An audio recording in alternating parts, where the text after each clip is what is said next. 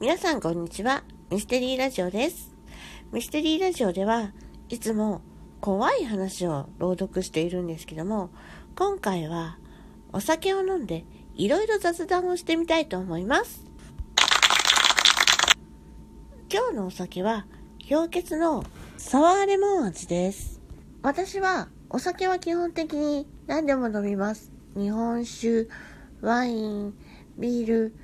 大体のものは飲みます。飲めないのは芋焼酎ぐらいかな。あれは飲めません。私はお酒は大体外では飲まないで、お家で飲む飲みます。お家で飲んで、ふわふわするのが好きですね。安心する場所でお酒を飲んで酔っ払って、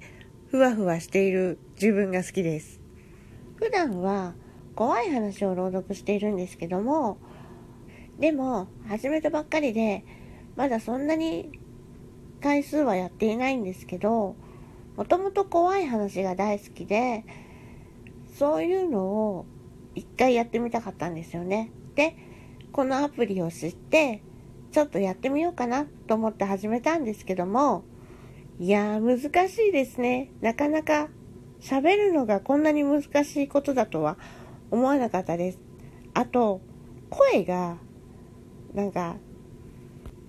自分の声があんまり好きじゃないっていうことに気がついちゃって、なんか他の怖い話を朗読している人ってもっと落ち着いてて低い声ではっきり喋ってっていう感じなんですけど自分の声はちょっと軽い感じがしてそういう低い声で落ち着いて喋るっていうことがなんかすっごい難しいなっていう感じています。でもせっかくこのアプリを知って始めたのでもうちょっと頑張ってみてこの人のお話って